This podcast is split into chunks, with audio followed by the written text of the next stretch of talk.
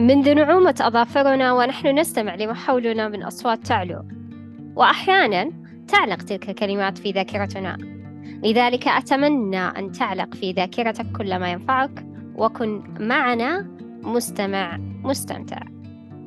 هذا بودكاست 40 دقيقة نستضيف فيه شخصيات تحدثنا عما في جوفها من معرفة وعلوم مختلفة. واليوم نستضيف شخصية تصنف كمستشارة أسرية لذلك دعونا نتعرف معها عن الذكاء العاطفي. أهلا أهلا أستاذة فاطمة. أهلين فيك حبيبتي إيمان وسعيدة جدا بتواجدي معك في أربعين دقيقة. حياك الله. أستاذة فاطمة بداية حنا حابين نتعرف عليك أكثر لذلك أعرف المستمعين عن نفسك. ما يعني آه، إرشاد آه، تربوي في الأصل وأسري. آه، لي في المجال التربوي تقريبا 21 سنة. آه، مهتمة كثير بجانب القيادة وبالذات القيادة الأسرية. آه، مهتمة أيضا بال يعني كل ما يتعلق بمجال التربية والأسرة. آه، مستشارة في مركز تكامل وأيضا في آه، المستشار للدكتور خالد الحليبي. ما شاء الله تبارك الله. يعني دائما تركيزك على ال ال الأسرة والقيادة الأسرية والمفاهيم المتواجدة في الأسرة. ومن ضمنها يعني موضوعنا اليوم هو الذكاء العاطفي لأنك ما شاء الله تبارك الله تكلمتي فيه آه، في أحد السبيسات فلفتي انتباهي. قلت يعني أحاول إني أصل هذه الشخصية الموهوبة المبدعة في في هذا ال- المجال. فبداية آه، خلينا نتعرف ما هو الذكاء العاطفي. طبعا الذكاء العاطفي أنا مرتبط عندي بمعنى الإدراك. الإدراك هذا الذي يرتبط بشخصية الإنسان نفسه يرتبط بذاته. آه، أهم من عرف الذكاء العاطفي هو صاحب الكتاب الأشهر في هذا المجال والأكثر مبيعا الذكاء العاطفي لدانيال جولمان. آه، ذكر آه، جولمان أنه مجموعة من القدرات المتنوعة يمتلكها الأفراد وضرورية جدا آه، يعني للنجاح في جوانب الحياة المختلفة. وهذه المهارات نستطيع أن نتعلمها ونحسنها ونستطيع أن نديرها بشكل فعال خاصة المقدرة الانفعالية وإدراك الانفعالات والحماس والمثابرة وتحفيز النفس وأيضا ما يتعلق بالآخرين إدراك آه، انفعالاتهم وترجمة هذه الانفعالات. هذا كان آه، ملخص لتعريف آه، جولمان للذكاء العاطفي. بينما أنا وجدت أيضا تعريف آخر في كتاب جميل جدا اسمه الكتاب السريع للذكاء العاطفي لترافيس آه، برادبيري. تكلم فيه عن المفهوم اللي يرسخ في ذهني أنا لمعنى الإدراك. طبعا هو آه، اثنين مؤلفين زي ما ذكرت ترافيس وأيضا مؤلفة أخرى جين جريفز. تحدثوا في هذا في يعني في بالنسبة للذكاء إنه يعني مجموعة آه، إدراكات يتمتع بها الفرد لا ثقافته ولا نسبة ذكائه اللي هو ال IQ الذكاء العقلي ولا معرفته ولا المقدرة اللي يتمتع فيها ممكن إنها تحدد نجاحه. اللي يحدد نجاحه ووصوله للآخرين اللي هو قدرته على إدراك ذاته وإدراك انفعالات الآخرين. شايفة كيف؟ فالذكاء العاطفي هو إدراك ذاتي. ندرك حالتنا المزاجية ندرك أفكارنا ندرك الوضع اللي إحنا آه، فيه والموقف اللي إحنا فيه بأفضل طريقة ممكنة. نستطيع إنه نعرف السبب وراء الإشكالات اللي نتعرض لها نستطيع ضبط أنفسنا عدم فقد السيطرة على عواطفنا. نستطيع طبعا يعني إنه نحسن ونطور من أدائنا آه، في الحياة. حلو. يعني آه، الذكاء العاطفي هو يشمل أو أو الفكرة الأساسية منه هو إدراك الذات والانفعالات وإدراك الآخرين وانفعالات الآخرين. صحيح. آه هذا هذا الأصل. هذا الأصل.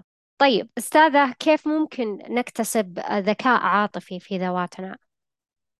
آه، طبعا مهم جدا إني أنوه إنه كان هناك آه، يعني آه، ال- ال- العلماء ذكروا إنه الذكاء العاطفي له أصلا مركز في الدماغ الله سبحانه وتعالى خلق الإنسان في أحسن تقويم وأعطاه العديد العديد يعني العقل الإنسان سبحان الله مقسم إلى يعني إلى عدة وظائف.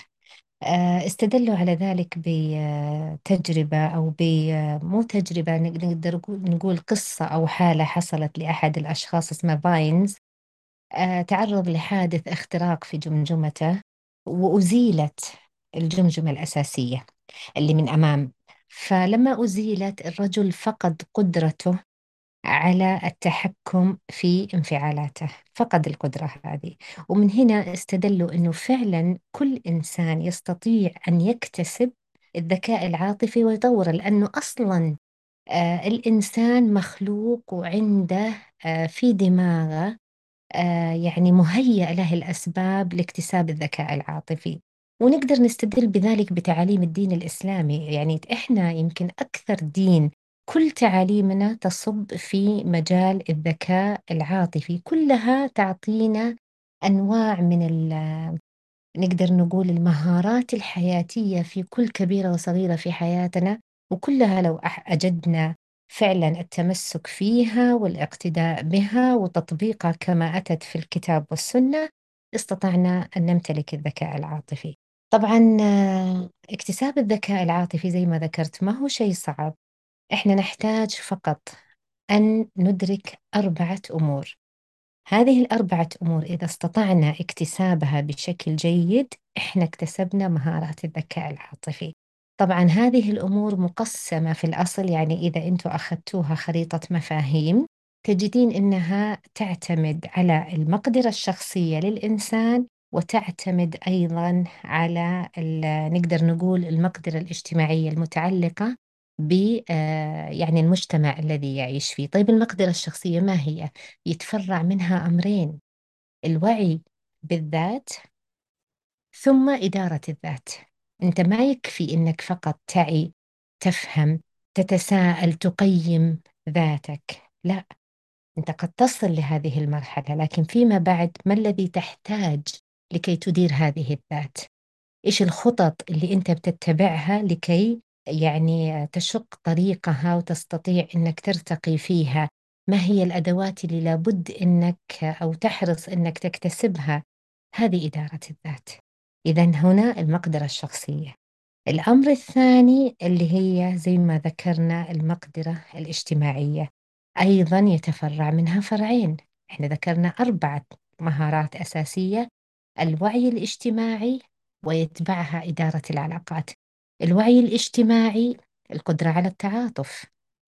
القدرة أصلا على تفسير ال ال تفسير انفعالات الآخرين اللي أمامك. طريقة قراءتك لتعبيراتهم وأفكارهم وطريقة تواصلك الجيد معهم إدارة العلاقات اللي هي الحدود اللي يرسمها الإنسان لنفسه في المجتمع وأيضا آه، القدرة على يعني فهم فهم العلاقات وترتيبها وترتيبها بشكل جيد علاقات عمل علاقات منزل من حيث الارتباط من حيث القوة من حيث البعد. فهذه الأمور هذه كلها لو لاحظتي إحنا في الغالب نتعامل معها بشكل آه تلقائي في الحياة. آه نستطيع نطور مهاراتنا بحيث أن نجود هذا الأمر. وفعلا نقول إنه إحنا اكتسبنا ذكاء عاطفي. وزي ما رجعت وأقول لابد أن تعزز ولن تعزز إلا بالوصول لمرحلة الإدراك لهذه الأمور الأربعة. إحنا لو أدركنا استطعنا إنه نفهم وندير استطعنا إنه آه يعني نتميز بال بال بالمرونة ونتميز أيضا آه نقدر نقول الإيجابية في تصرفاتنا وفي حياتنا. ونستطيع أيضا أن نتقبل ما قد نواجهه سواء من ذواتنا أو من الآخرين. حلو. أهم شيء أنك آه، وضحتي بأنه الذكاء العاطفي مكتسب. يعني وعينا في أنفسنا ووعينا في الآخرين سواء في التعامل أو في الاحترام أو في الجوانب هذه إذا كلها تعتبر من الذكاء العاطفي صحيح؟ صحيح. إحنا قلنا إنه الإنسان مهيأ لهذا الذكاء العاطفي. الإنسان كائن اجتماعي بنفسه صح ولا لا؟ آه، فطرته في منه جانب فطري لكن لابد أنه نطور هذا الجانب ونكتسب ما نحتاجه فيما يتعلق في الذكاء العاطفي. وهذا الفرق ما بين ال- الاختلافات اللي موجودة في أنماط البشر وفي طبيعتهم في مدى نجاحهم أيضا وفي مدى يعني إدارتهم لحياتهم. حلو. كلام جدا جميل. وزيادة على كده يعني لما تشرحين تشرحين من واقع معين وزيادة على كده قاعدة تشعبين يعني تعطين مثلا نقطة وتشرحينها بشكل إسهاب على قولتهم أو ارتجال أفضل من إسهاب ارتجال فأعتقد أنه يعني الحين عرفنا أنه الذكاء العاطفي مكتسب عرفنا أنه لدينا المقدرة الشخصية في الذات لاكتساب الذكاء العاطفي يكون مبني على الوعي ومبني على إدارة, إدارة الذات. أما بالنسبة للمقدرة الاجتماعية يكون عندنا يعني وعي كيف نتعامل مع الشخصيات الأخرى وكذلك آه، ما هي طرق إدارة العلاقات؟ كيف ممكن نعرف حدودنا وحدود الآخرين؟ فهذه من الأشياء اللي يعني خليني أعطيك مثال. تفضل. خليني أعطيك مثال. الناس اللي تحترم القوانين. الناس اللي تكون مثلا آه، في مجال عمل وتحترم القوانين. ولا ترى أن هذه القوانين ضد إرادتها أو فيها تحكم وسيطرة عليها. هذا من الذكاء العاطفي. الناس اللي يعني الذكاء العاطفي مرتبط أيضا بالذكاء الاجتماعي. الناس أيضا اللي تعرف تزن آه، كلمتها في الاجتماعات مثلا العائلية أو اجتماعات العمل وتعرف تعطي الناس قدرها. هذا من الذكاء العاطفي. الإشكالية هنا في ناس تصقل هذه المهارات وفي ناس لا. لا تطورها ولا تستفيد منها وقد تقع في الخطأ مرة وثنتين وثلاثة دون أن تكتسب آه، مهارات الذكاء العاطفي. حلو. مثال جدا واضح. يعني من الأشياء اللي آه، ذكرتيها آه، أنه يعني كيف أننا نوظف هذا الذكاء العاطفي في زي ما قلتي أنه أحيانا في العمل في كذلك المجتمع. لكن هالحين حنا نبي نعرف بشكل كبير مم. آه، كيف ممكن نوظف آه، الذكاء العاطفي في علاقاتنا؟ طبعا ذكر آه، المؤلفين في كتاب الذكاء ال- الكتاب السريع للذكاء العاطفي. ذكروا مثال جدا استوقفني. المثال هذا وفعلا إحنا نجده في حياتنا. أحيانا المرء يعني يرزق بأبناء. يجد إنه أحد الأبناء ذكاءه العقلي اللي هي يسمونه ال IQ مرتفع جدا.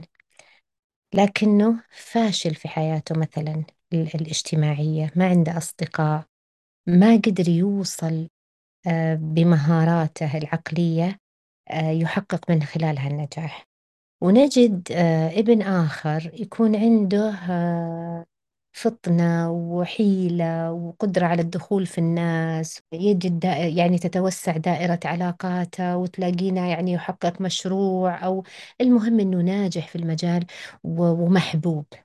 هذا يرجع للذكاء العاطفي لقدرة كل واحد فيهم على اختراق المجتمع بذكائه العاطفي. فذكروا آه، نقطة جدا مهمة إنه الإنسان يعني يتكون من ذكاء عقلي اللي يسموه آي كيو والذكاء العاطفي ال AQ وأيضا شخصية الإنسان اللي هي ال- الفطرة التي خلق فيها هذا الإنسان. طيب أنا عندي ثلاثة يعني نقدر نقول معامل الذكاء العقلي ومعامل الذكاء العاطفي وعندنا الشخصية يعني كيف أوظفها؟ أنا أحب أتكلم آه، بشكل بسيط جدا وشكل يتعلق فينا إحنا كمجتمع. ذكرت لك أن الذكاء يعتمد على الإدراك.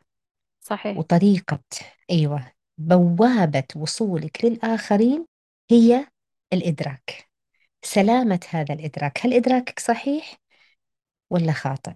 صح ولا لا؟ صح طيب أنا كيف أنا كيف أستطيع أن أوظف هذا الإدراك في علاقاتي؟ إذا لابد أن أشتغل على نقطة الإدراك. الإدراك هنا معناها أنك أنت مطالب لكي تنمي أو لكي تستفيد من ذكائك الاجتماعي أنك ت- يعني تنتبه للمعطيات اللي أنا ذكرتها. آه الناس اللي تتعامل معاهم ذكاء المرأة ليس مثل ذكاء الرجل. صح ولا لا؟ صحيح آه أيوة تعاملك مع المدير مش مثل تعاملك مع الزميل صح ولا لا؟ يعني تعاملك مع الوالدين مش مش مثل تعاملك مع الأبناء آه ها هذه هي المهارات اللي إحنا لابد إن نجودها نجود هذه العلاقات عن طريق تركيزنا على اكتساب مهارات الذكاء الاجتماعي بمعنى تعاملاتنا تكون مجودة بشكل سليم وذكي. ديننا الإسلامي أعطانا يعني عدة أمور تساعدنا على تجويد هذه العلاقات لكن إحنا ما ننتبه لها أو إن ممكن نمارسها بشكل تلقائي. ضبط النفس هذا ذكاء اجتماعي. الإيجابية والفعل الحسن لما يكون الإنسان إيجابي. طيب هذه الإيجابية من فين جات؟ جات بإيماننا بالقدر خيره وشره عدم عدم انهيارنا وتعاستنا عند حصول المصائب لأن هناك حسن ظن بالله سبحانه وتعالى. شوفي جانب التدعيم الكبير يعني صراحة في تجدين خير من أعطانا مهارات الذكاء الاجتماعي. لو إحنا تعمقنا فيها هو الدين الإسلامي. آه، تعلقنا بالله دعاءنا برنا كل أمر وضعناه. هذه كلها تعطيك إيش؟ تعطيك راحة نفسية وتعطيك إدراك أصلا لنفسك وتقويمها. الإنسان العاق عارف إنه عاق. الإنسان اللي مثلا نقدر نقول لا يتمتع بالأخلاق يعرف إنه لا يتمتع بالأخلاق. اللي ما عنده أمانة يعرف إنه ما عنده أمانة. بالتالي أي انتكاسة في علاقاتك نتيجة هذه الأمور أنت عارفها أصلا. لأنها مرتبطة بتعاليم دينك كمسلم. طبعا آه، لابد أنه فعلا يعني آه، أيضا في علاقاتنا نو- نوضح ونفسر للآخرين آه، إحنا إحنا ما الذي نعانيه؟ هذه النقطة جدا مهمة. ما الذي نحتاجه؟ مو فقط أنه نتعاطف مع أنفسنا على الصامت وننتظر من الآخرين أن هم كلهم على درجة واحدة من الوعي ومن الذكاء العاطفي ويقدرون يفهمونا لا علي بن أبي طالب. طبعا صاحب ما شاء الله تبارك الله يعني كان علي بن أبي طالب يعني معروف آه، بضخامته بقوته نزع باب خيبر بيده. بيده نزع باب خيبر في موقعة خيبر. نزع بيده من قوته وجبروته. عندما توفيت فاطمة هو كان يحتاج من يقف معه ويسانده. عندما وضعوها في القبر نادى أعينوني. أعينوني ساعدوني. هل هذا معناه إنه يعني إنه انكسر أو إنه تعب أو إنه لا؟ هذا أصلا التعاطف اللي مطلوب بيننا إحنا كمسلمين ولا بد إني أظهر أفهم انفعالاتي. أنا الآن أحتاج لتعاطفكم وأنا أعرف إنكم سوف تقدمون لي هذا التعاطف. فأنا أطلب بشكل سليم أعينوني. وهذا اللي حصل هذا هذا مثال بسيط على العلاقات لأن العلاقات دائما تبادلية بيننا وبين الأشخاص الآخرين. يعني لو رجعنا إحنا لتعريف جولمان ذكرت لك يعني معرفة آه المعرفة الانفعالية وإدارة هذه الانفعالات. ولو رجعنا للأمور الأربعة اللي ذكرتها هي وعي بالذات وإدارة ذات وعي اجتماعي إدارة علاقات. هذا هو هذا ملخص الذكاء العاطفي. هذا كله ما يتم إلا بالتواصل الجيد بيننا في علاقاتنا. طيب آه، أستاذة أنت ذكرتي مثال في القصة أنه أحد ال- الابنين كان عنده يمتلك ذكاء عقلي عالي لكن ذكاء ذكاء مهارات. عاطفي أو. مهارات الذكاء العاطفي تكون منخفضة. أما بينما ال- ال- الطفل الآخر يكون عنده ال- الذكاء العاطفي عالي أو أعتقد أنه الذكاء العقلي ربما يكون يعني مكتسب. لكن أيهم أنجح من الطفلين في من حياتهم يستطيع يعني. من يستطيع من يستطيع أنا قلت لك الإنسان صاحب الشخصية ال- ال- الجميلة واللي يمتلك الذكاء العقلي والذكاء العاطفي مع يعني مع فهم لشخصيته هذه هي ال- ال- ال- المعادلة التي تحقق لك التوازن من من هذا الجانب وأيضا تحقق لك قراءة الجانب الآخر الطفل ال- ال- الولد اللي عنده مهارات ذكاء اجتماعي يستطيع أن يصل يستطيع أن يصل لماذا؟ لأنه إدارته إدارته العاطفية لنفسه وللآخرين جيدة بينما اللي عنده ذكاء عقلي إذا لم يكتسب المهارات الأخرى خليني أقول لك إيش هي أصلا؟ إحنا عندنا يعني أظن من ضمن المحاور آه اللي هي مهارات الذكاء العاطفي صح ولا لا؟ مهم. طيب خلينا نشوف إيش هي مهارات الذكاء العاطفي؟ جولمان يقول لك عندنا مهارات عاطفية وعندنا مهارات ذهنية وعندنا مهارات سلوكية. هذه حلو المهارات. مهارات عاطفية مهارات ذهنية مهارات سلوكية. المهارات العاطفية إحنا ذكرناها في معرض حديثنا أيضا. التعرف على المشاعر التعبير عنها تقييمها تفسيرها السيطرة عليها. لأن أصلا أكبر يعني أصلا السبب في الإشكالات في العلاقات تأتي من فقد السيطرة على العواطف. طيب صحيح. التحكم في الشهوات إحنا ذكرناها الضبط. التحكم في ردود الفعل التلقائية طبعا ردود الفعل التلقائية غضب الرسول صلى الله عليه وسلم لا تغضب. آه ال- القدرة على التعامل مع الضغوط والتمييز بين مشاعرك الفعلية وانفعالاتك اللي إحنا نسميه اللا شعور قدرتك على الوصول إلى الأسباب الكاملة وراء تصرفاتك. هل هي تعود للوعي أو اللاوعي؟ خلاص؟ هذه المهارات العاطفية. طيب إيش هي المهارات الذهنية؟ المهارات الذهنية الحديث الذاتي أو التحدث مع النفس. قراءة الإشارات الاجتماعية آه، تفسيرها. هذا إحنا دخلنا في إيش؟ دخلنا في الوعي الاجتماعي اللي هي إدارة المشكلات اتباع الخطوات محددة لمعالجة المشكلات. وهذه من ضمن المهارات الناعمة اللي أيضا مرتبطة بالذكاء ال- العاطفي. آه، أيضا آه، نقدر نقول فهم وجهات النظر تقبل الآراء الأخرى فهم ضوابط السلوك التمييز بين السلوك المقبول وغير المقبول. وأنا ذكرت لكم الإنسان اللي يحترم القوانين. مثلا دخلتي في مجلس دخلتي في مؤسسة في منظمة. لما تحترمين قوانينها هذا لا يدل على الضعف إنما يدل على ذكائك الاجتماعي عدم صدام الآخرين فيها. النظرة الإيجابية اللي إحنا ذكرناها الإدراك الذاتي آه يعني بمعنى أنه قدرتك على الفهم الموضوعي لنفسك وما وراء تصرفاتك. هذه أيضا من المهارات الذهنية. نأتي إلى المهارات السلوكية. عندنا لفظية وغير لفظية. نظرات عيونك لما تعجبين كذا وتظهرين في بعينك كذا الإعجاب. الطرف الآخر حياخذ ردة فعل. هذا من الذكاء الاجتماعي.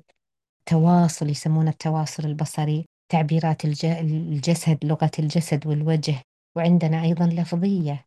وهم دائما التربويين يقول لك لازم تحفز لازم التعزيز المباشر. آه لما أنت يعني آه على طول تعبر عما تشعر آه عنه دائما التغذية الراجعة تكون عندك سليمة للطرف الآخر. الاستجابة آه، للمواقف التي تحدث عنك. في ناس عندهم سرعة بديهة وسرعة استجابة عالية. هذا أيضا ذكاء اجتماعي. على طول تلاقينه يطلع نفسه من الموقف على طول يتصرف وهذا على طول يتبعه الآخرين لأنه هذه مهارة عالية من مهارات الذكاء الاجتماعي. أتمنى أكون أجبت على المحورين العلاقات والمهارات. بالعكس ما شاء الله تبارك الله. يعني أنا اندمجت مع الكلام. آه الحين حنا دائما نستخدم الكثير من نماذج آه الذكاء العاطفي في تعاملاتنا مع البشر. من ضمنها. آه مهارة الإقناع. لكن هنا كيف ممكن نكتسب مهارة الإقناع للتأثير على رأي من حولنا؟ طيب أنا يعني أشوف إنه كثير آه، دائما يقول مهارة الإقناع مهارة الإقناع. خلينا أول شيء نعرف إيش هو الإقناع؟ إيش هو الإقناع؟ الإقناع هو إنه يعني ال- الشيء المراد إني. أوصله للشخص الآخر بحيث إنه يكون يصل بالطريقة اللي أنا يعني أسويها. نقدر. أنا أيوة. يعني إيه كذا. طيب نقدر نقول إنه مهارة الإقناع تحتاج إلى هدف صح ولا لا؟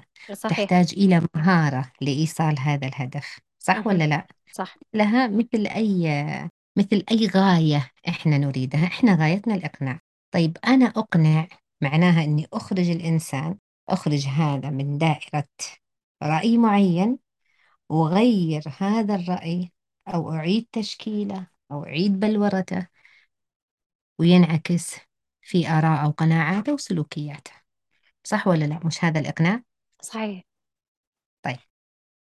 الإقناع عادة يحتاج إلى مهارات. طيب إيش هي هذه المهارات؟ أنا أقدر أسميها مفاتيح. المفاتيح هذه ممكن نربطها بكاريزما الإنسان. في ناس سبحان الله من الله مفوهين مقنعين. الرسول صلى الله عليه وسلم تحدث يعني آه، وحديث صحيح وصف عمر رضي الله عنه. آه، قال عنه عمر بن الخطاب رضي الله عنه تتكلم الملائكة على لسانه. تخيلي مفوه. عمر إذا تكلم أسمع. عمر بن الخطاب رضي الله عنه وأرضاه طيب إذا هنا هو يمتلك المهارات طيب هذه المهارات ما هي؟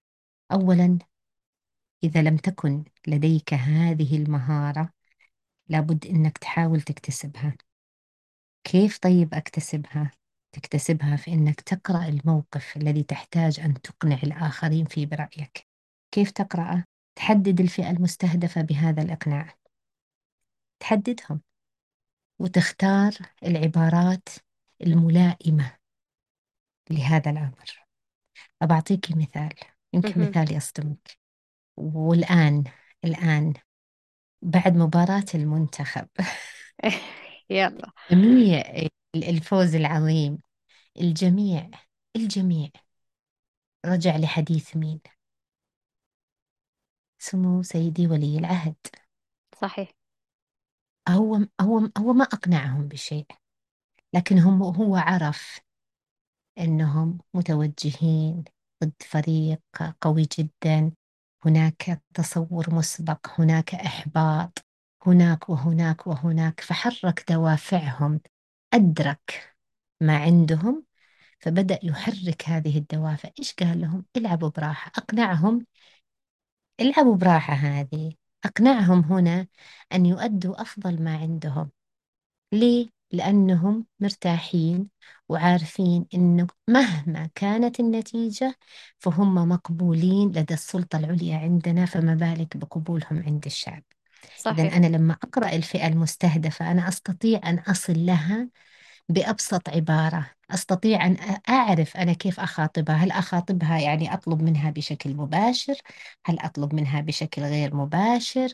هل يعني هل أحتاج إني ألون كلامي؟ هل أحتاج إني أستخدم أي مهارة من المهارات بحيث إنه الكلام أنا يهمني إنه يرسخ يتغير يحدث التغيير في منطقة الوعي عندها واللاوعي يحدث التغيير في سلوكها وفي قناعاتها.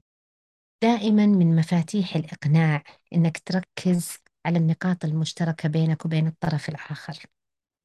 دائما من من من أبجديات الإقناع حتى يقتنع الطرف بما تريد أن يكون هناك وضوح.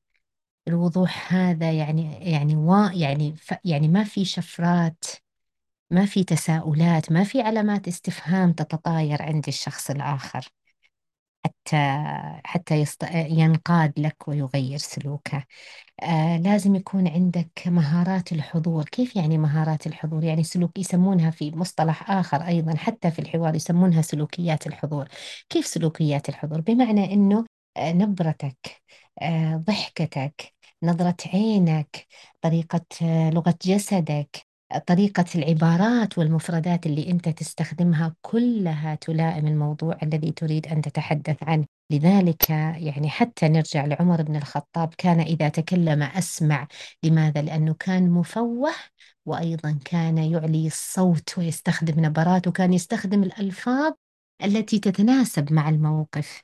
يعني عمر بن الخطاب كان اللهم صل على محمد يعني ال- يعني كثير كثير من كلماته وعباراته كانت يعني أصبحت مضرب مثل هو صاحب المثل لكل جواد كبوة.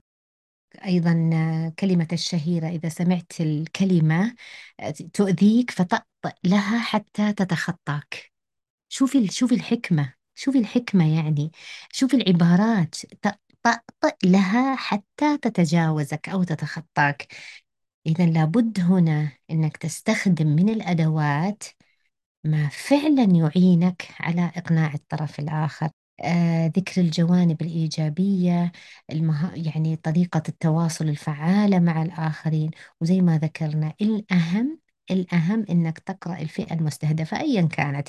يعني خطابك مع أمك غير خطابك مع أبوك صح ولا لا؟ صحيح. وهذا ترى الطفل إيه ترى إحنا من وإحنا أطفال يعني تلقائيا وعلى الفطرة نعرف كيف نخاطب الأم ونعرف كيف نخاطب صح ولا لا؟ صحيح. لكن كل ما كبرنا ونضجنا يعني تتعقد الأمور.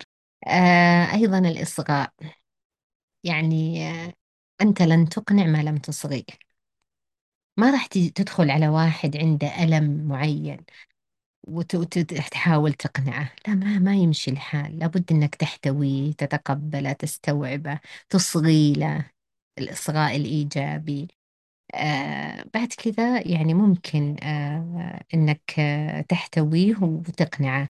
أيضا آه يعني تبتعد عن الترهيب والتخويف وأنا ذكرت لك آه موقف آه آه ولي العهد الله يحفظه. تبتعد عن الإلحاح. أحيانا تركيزنا على الأمر يؤدي إلى نتيجة عكسية يؤدي إلى النفور. وإحنا عندنا في آه يعني تستخدم كثيرا في تعديل السلوك مهارة الإطفاء إطفاء السلوك بأنك تتجاهله لا ترسخه في ذهن هذا هذا هذا نوع يعني ممكن يؤدي إلى تغيير سلوكيات.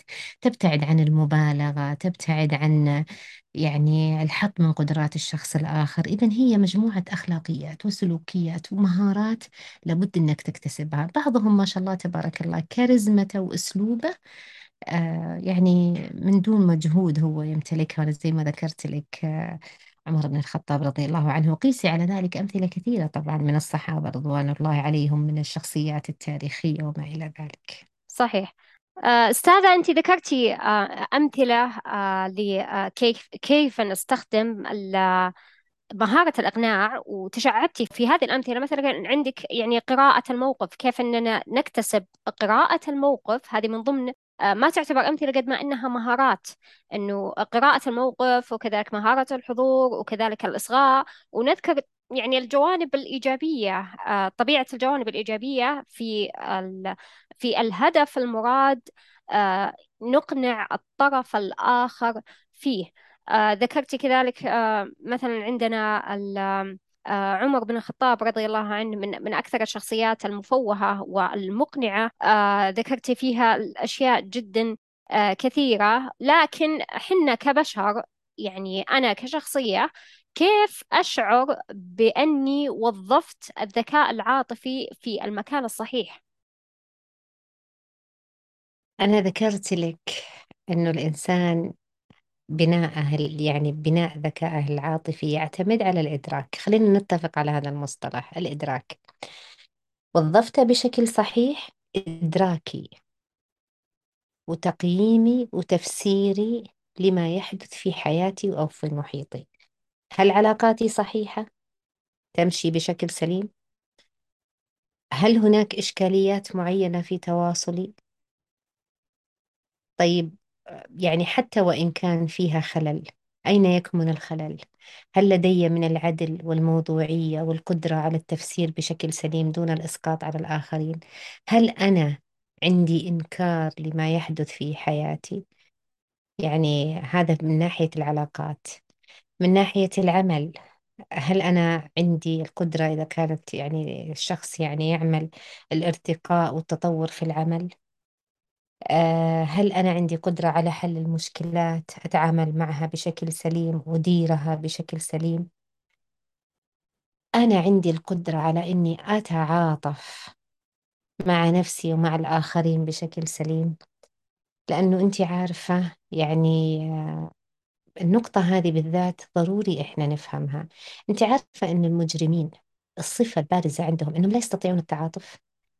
والتعاطف إحنا عندنا أمر فطري الطفل الطفل إذا شاف أحد يبكي ممكن يبكي معه أو يجي يضمه ويحضنه صح ولا لا؟ صحيح صحيح. آه ب- إذا تغيرت وهو طفل أنا أتذكر البيبي البيبيات الصغار إذا أنت عفضتي وجهك كذا قدامهم إنك بتبكين هو تلقائيا يبدأ في إيش؟ في صحيح. فهم ود يعني قراءة إيوه يقرأ وجهك ويبدأ يتعاطف صح ولا لا؟ صحيح. فما بالك إحنا الإنسان لما يصل لمرحلة إنه يفقد قدرته على التعاطف يعني قدرته على الإحساس بالآخرين وتفسير انفعالاتهم ويتعاطف معاهم هنا لابد أن يقف. إذا معناه في خلل معناها أنا ماني قاعد ماني ما عندي ذكاء ماني قاعد أوظف مهاراتي في الذكاء العاطفي بشكل سليم لأنها ما هي قاعدة تنعكس على رؤيتي للوضع الاجتماعي اللي أنا فيه ولا على علاقاتي ولا على يعني الأمور المهمة في حياتي. اللي إحنا ما نتكلم عن الذكاء العقلي إحنا نتكلم عن مها- المهارات الحياتية اليومية. حلو.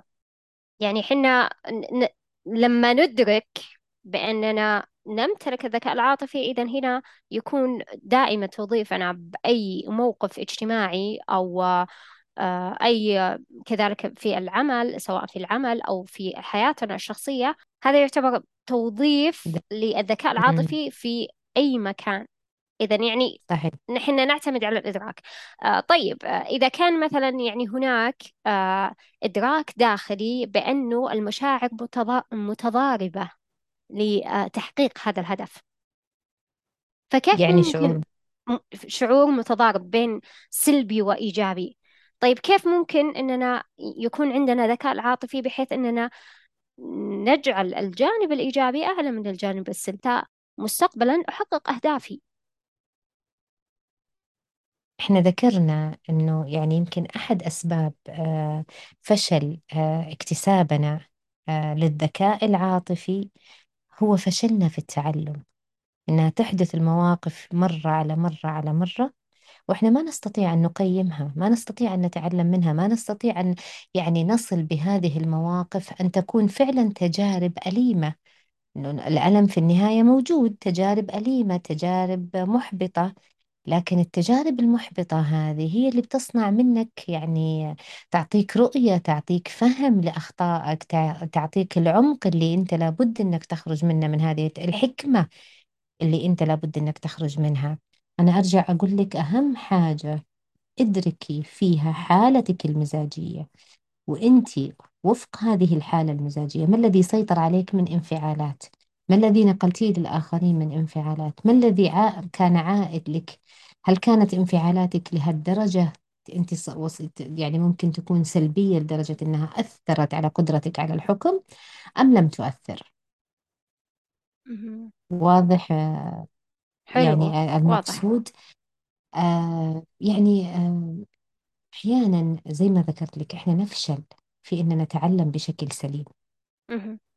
نفشل على أن آه، ننجح آه، في آه، الوصول إلى التقارب مع الآخرين. نفشل في أن نعكس مشاعرنا للآخرين.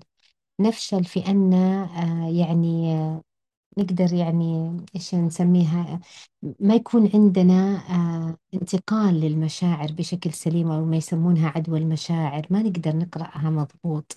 هذه كلها تؤثر على الإنسان. ما هو يقول لك يعني عا يعني إيش هو المثل اللي يقول عاشر السعيد تسعد؟ إيه صح ولا صحيح لا؟ صحيح. أيوة. عاشر السعيد. أنت أنت لما تحسنين اختيار. آه، يكون عندك نظرة ثاقبة وتحسنين اختيار رغم إني أنا يعني هذا هذا هذا بالذات تحديدا ولأنه يعني دخل كلام كثير في هذا المجال وأصبح هناك لغط كثير واعتماد كثير على العناوين الكبيرة اللي اللي خلت الناس تأخذ جانب الحذر وتميل إلى إنها تدافع عن يعني عن نفسها كثيرا تجاه الأزمات مع الآخرين لدرجة إنها ممكن تنعزل وتنطوي. وهذا ترى ضد الذكاء الذكاء الاجتماعي إنك لا تعزلين ولا تنطوين. الذكاء الاجتماعي إنك تجدين لك طريقة لاختراق هذه العلاقات والوصول بها إلى النجاح. إنك إنك إنك آه، تقدرين يعني آه، تشاركين مشاعرك بشكل سليم وتتشاركين مشاعر الآخرين معاكي هذه الأمور هي اللي فعلا بتمكنك من النجاح. الإيجابية مطلوبة وأحد أهم مقومات الذكاء الاجتماعي الإيجابية الحكيمة. مش فرط الإيجابية إنما الإيجابية الحكيمة قراءة الموقف بشكل سليم فهم المعطيات آه، تفسير الحالة المزاجية بشكل سليم آه، ضبط النفس فيها بشكل سليم كلها تؤدي بك في النهاية إلى النجاح. أي وأيضا الحلول السليمة وطلب المساعدة بشكل سليم من الأشخاص. يعني حتى الإنسان لما يطلب مساعدة أو يطلب معاونة من أحد يعرف فين يتوجه. ويعرف إنه كيف يقيم حتى هذه ال- المساعدة وكيف يستفيد منها وكيف هذه كلها برضو من من من مهارات الذكاء الاجتماعي. ويعرف كيف إنه يعبر عن نفسه وعن عواطفه بشكل سليم. صحيح. ذكرتي يعني أو جاوبتي على هذا السؤال بشكل آه ارتجالي وكذلك يعني آه، أنا غالبا دائما أقولها سهل ممتنع. يعني ما شاء الله تبارك الله شرحتي هذا الموضوع بشكل سهل لكن لابد أننا نشتغل على الجانب ال- الذكاء العاطفي في حتى نصل لأي هدف حنا حاطينه أو أي آه، مهارة حنا حابين نكتسبها ذكرتي أنه دائما نبتعد عن العزلة لكن أحيانا متى نحتاج ال- العزلة يعني حنا كبشر يعني لابد أن تمر. علينا فترات ما حنا مم. حابين نختلط مع الشخصيات. متى متى هذا هذا ال- الوقت نعتزل فيه ونبتعد عن الناس؟ وكذلك متى نختلط؟ يكون آه، اختلاطنا في الناس آه، في هذا التوقيت المناسب. شوفي هو الأصل الأصل. إنه إحنا نخلط الله سبحانه وتعالى يقول خلقناكم شعوبا وقبائل لتعارفوا. هذا الأصل. لكن هل معنى ذلك إنه إنه إحنا ما نقدر نقول عزلة بقدر ما تكون هي نحتاج إلى لحظات خلوة آه، لحظات راحة لحظات تأمل لحظات استرخاء؟ متى وكيف بحسب إدراكك لاحتياجك لها في على ضوء الموقف الراهن قراءتك. إحنا إيش ذكرنا؟ إحنا قلنا أربع مهارات أساسية لابد إن الإنسان يعيها اللي هي ها الوعي آه، إدارة الذات أيوة والوعي الوعي. الاجتماعي وإدارة العلاقات. أها. هذه كلها أيوة يسمونها أو فصلوها في الق- يعني في في النهاية قسموها إلى قسمين قدرة شخصية وقدرة اجتماعية. مهم. لأنه لا لا معزل ما بين الذكاء العاطفي والذكاء الاجتماعي لا معزل بينهما. طيب إحنا في الأصل الله خلقنا لنتعارف لنتبادل العلاقات لنتعايش. يعني ها هذا هو الأمر الطبيعي. لكن متى نلجأ للخلوة؟ للتأمل للتدبر وهذا موجود يعني في الدين الإسلامي.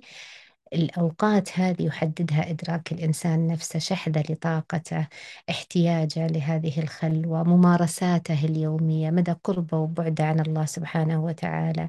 هذه كلها الأمور تتعلق فيما في إدارة الذات. حلو.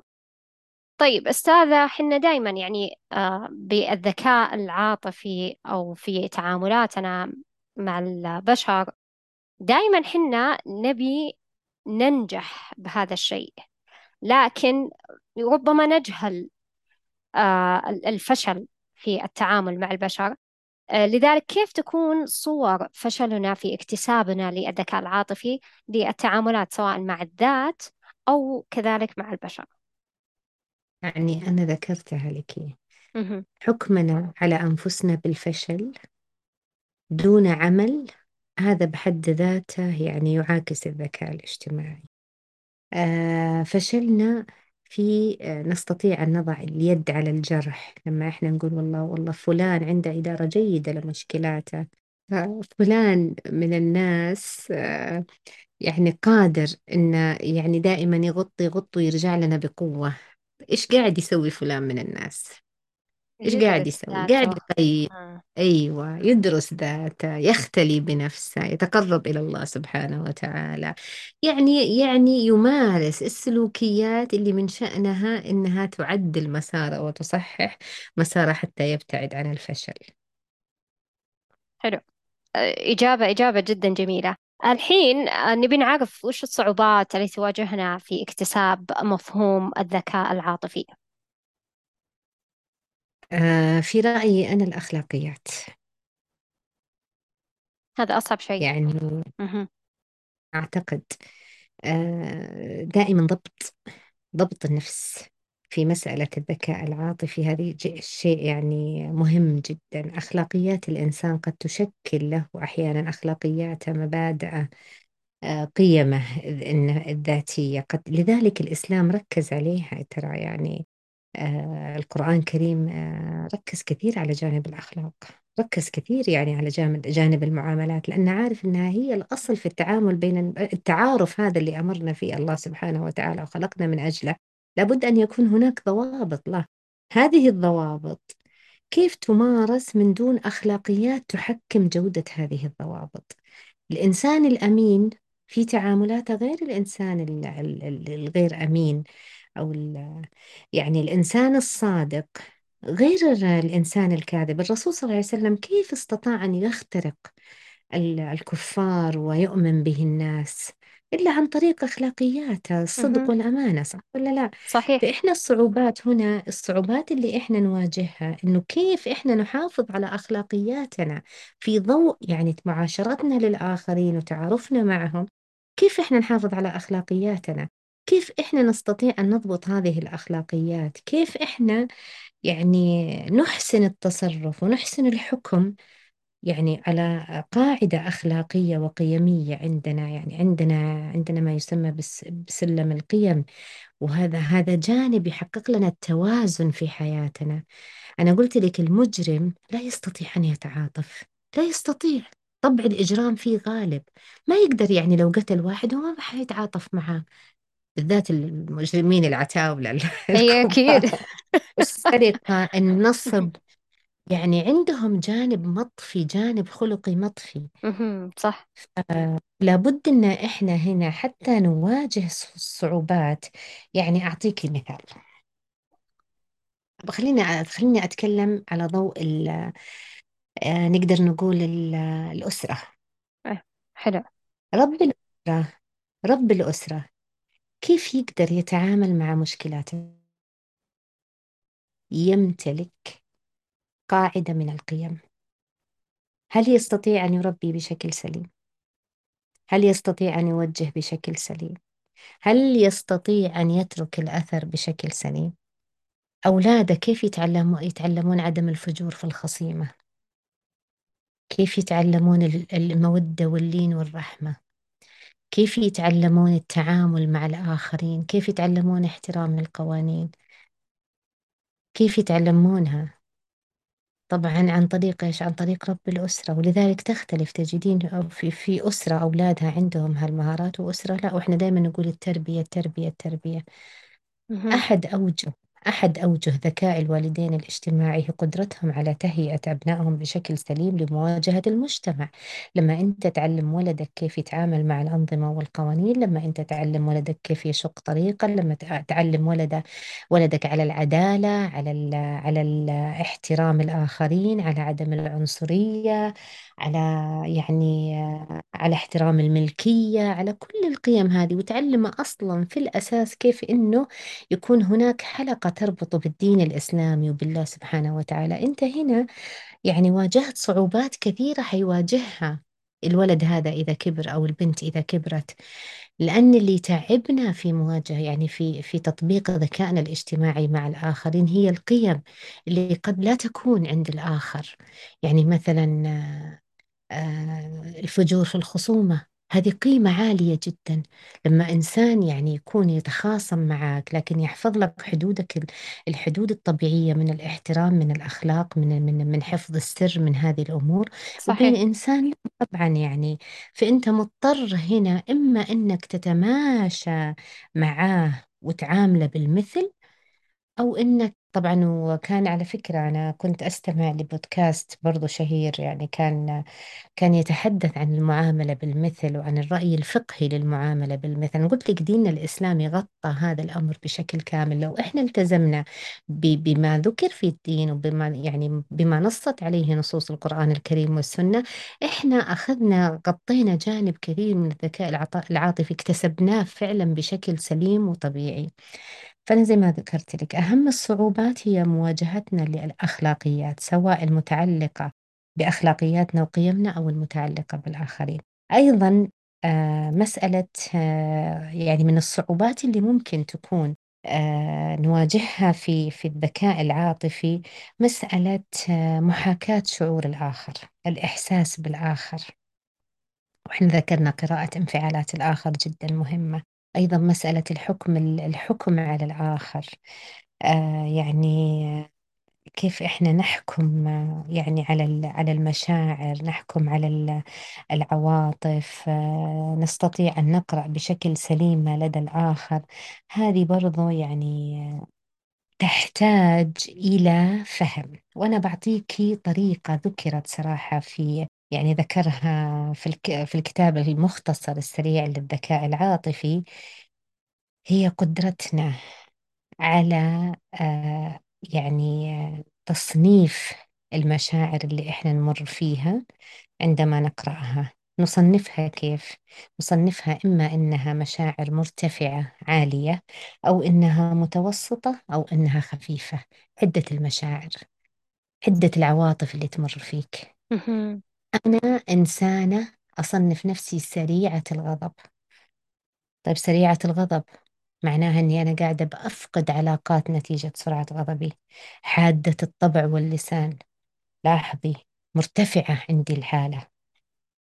طيب أنا إنسانة يعني لا أغضب. إذا أنا إنسانة متبلدة وفي ناس مهم. ما تقدر تتعايش مع الإنسان المتبلد. صح صح ولا لا؟ صحيح صحيح. إذا لابد أن يكون حكمي هنا آه يكون في- هناك مقياس للحكم على مشاعري الحكم على على يعني على نفسي بشكل سليم. هل هل مشاعري مرتفعة متوسطة خفيفة؟ آه طيب هذه المشاعر يعني مثلا هنا آه يعني كاتب مثلا آه خليني أقرأ لك الآن آه مثلا يقول لك سعيد.